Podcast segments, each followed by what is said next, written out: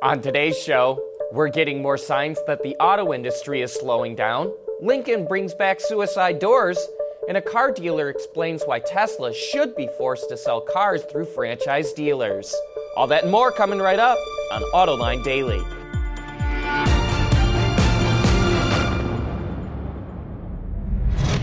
This is Autoline Daily, the voice of the global automotive industry. Well, we're getting more signs that the global auto industry is slowing down.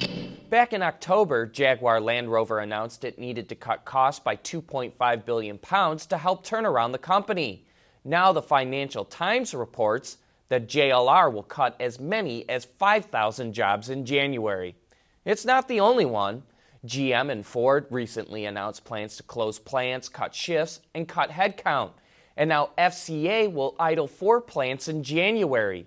It's Warren Truck, Brampton, Ontario, Jefferson North, Sterling Heights, and Toledo North plants will be down for several days or up to a week to reduce inventory levels. But think about that two pickup truck plants, two Jeep plants, and the plant that makes the Challenger and Charger have to cut production. The good news is that these three companies are showing gritty discipline and will not have to resort to heavy incentives.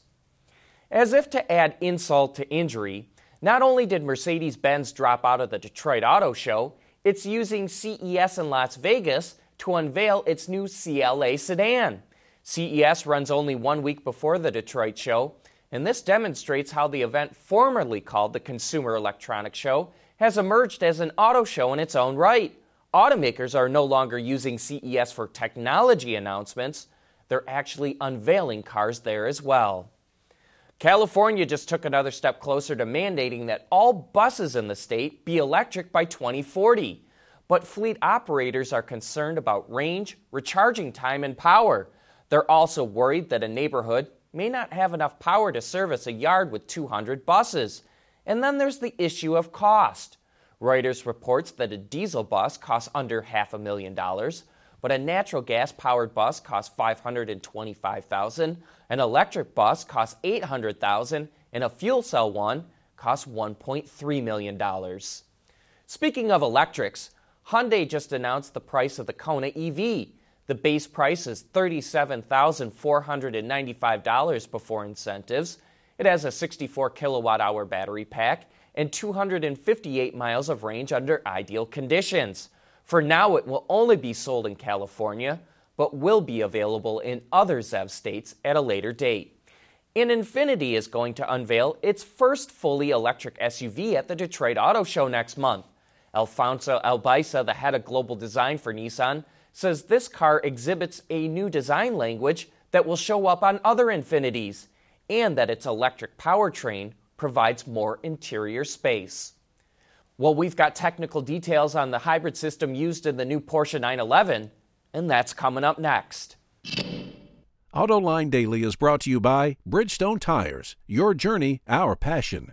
Dow Automotive Systems, advanced materials that deliver better results. Lear, a global leader in automotive seating and electrical systems, and by ExxonMobil. Tesla is facing another union organizing effort by its workers, this time at a solar panel factory in New York. Bloomberg reports that it would involve about 300 production and maintenance workers and is a partnership between the International Brotherhood of Electrical Workers and the United Steelworkers. A Tesla spokesperson said the company pays employees an average of $16.20 an hour, plus benefits and an equity stake in the company. Porsche will soon be adding another electrified vehicle to its lineup. Wards Auto reports that the new 911 will support both hybrid and plug in hybrid models, with the ability to run solely on electric power for short distances. Porsche did not reveal exactly what will power the car, but the automaker's head of sports car development says it used the Panamera hybrid as a performance reference. Its electric motor produces 134 horsepower and 400 pound feet of torque, and when combined with the new 911's updated turbocharged six cylinder boxer engine, the hybrid could develop nearly 580 horsepower and 690 pound feet of torque. The electric motor will be housed in the rear section of an updated 8 speed dual clutch transmission engineered by ZF. and the battery is expected to be located in the front of the car, which would actually improve its weight distribution. Lincoln is offering a new version of the Continental with rear suicide doors that will carry a price tag of over $100,000. The car will be built at Ford's Flat Rock plant, then shipped to Cabot Coach Builders in Boston to stretch the sedan's wheelbase by 6 inches. Only 80 examples will be built next year and sold as the Continental 80th Anniversary Coach Door Edition. A door sill plate will feature its number in the run, but Lincoln will offer even more in 2020. Coming up next, a car dealer explains why Tesla should sell its EVs through franchise dealers. Lighter, safer, stronger, quieter, and more sustainable. Tell us where you need to go, and we'll help you get there. Dow Automotive Systems. We don't succeed unless you do.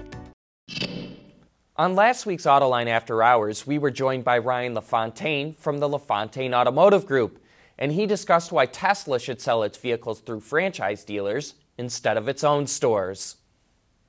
Franchise laws are really in place to protect the consumers. Everyone thinks it's just to protect ourselves. So they put those things in place, and, and there's laws obviously in place abiding by to make sure everyone's on the same common grounds. So it's not that we're opposed to Tesla coming in. We love for Tesla come in. It's just they have to go through the retail uh, network. Why? Why should they? Because of the, of the experience, the servicing center. If you look at that standpoint, um, you look at it making all the other dealers and all the other manufacturers have to do something like that. It's, there, it's, it's been there for a reason for the customer customer experience. Last week we had Henry Payne here, sure. the uh, car critic from yep. the Detroit News, who bought a Model 3 mm-hmm. Tesla. He's willing to take it to Toledo to get it fixed. Cleveland. He oh, go Cleveland. to Cleveland, yeah.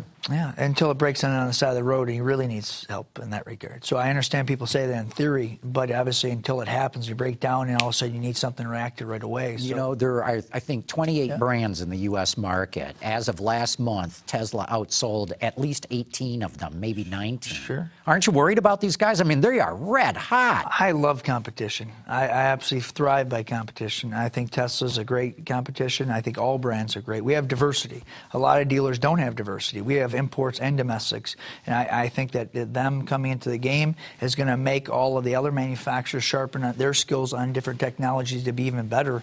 Uh, but I think there's something even bigger coming from Tesla. Uh, Tesla just obviously gets talked about quite a bit, but looking at what these manufacturers, when I meet with all the CEOs behind the scenes of what they have coming, there's a lot of great products coming, a lot of great technology um, that obviously I think all the consumers are going to benefit from. You can watch that entire episode right now on our website, Autoline.tv, or you can find it on our YouTube channel. That's it for today. Thanks for watching, and please join us again here tomorrow.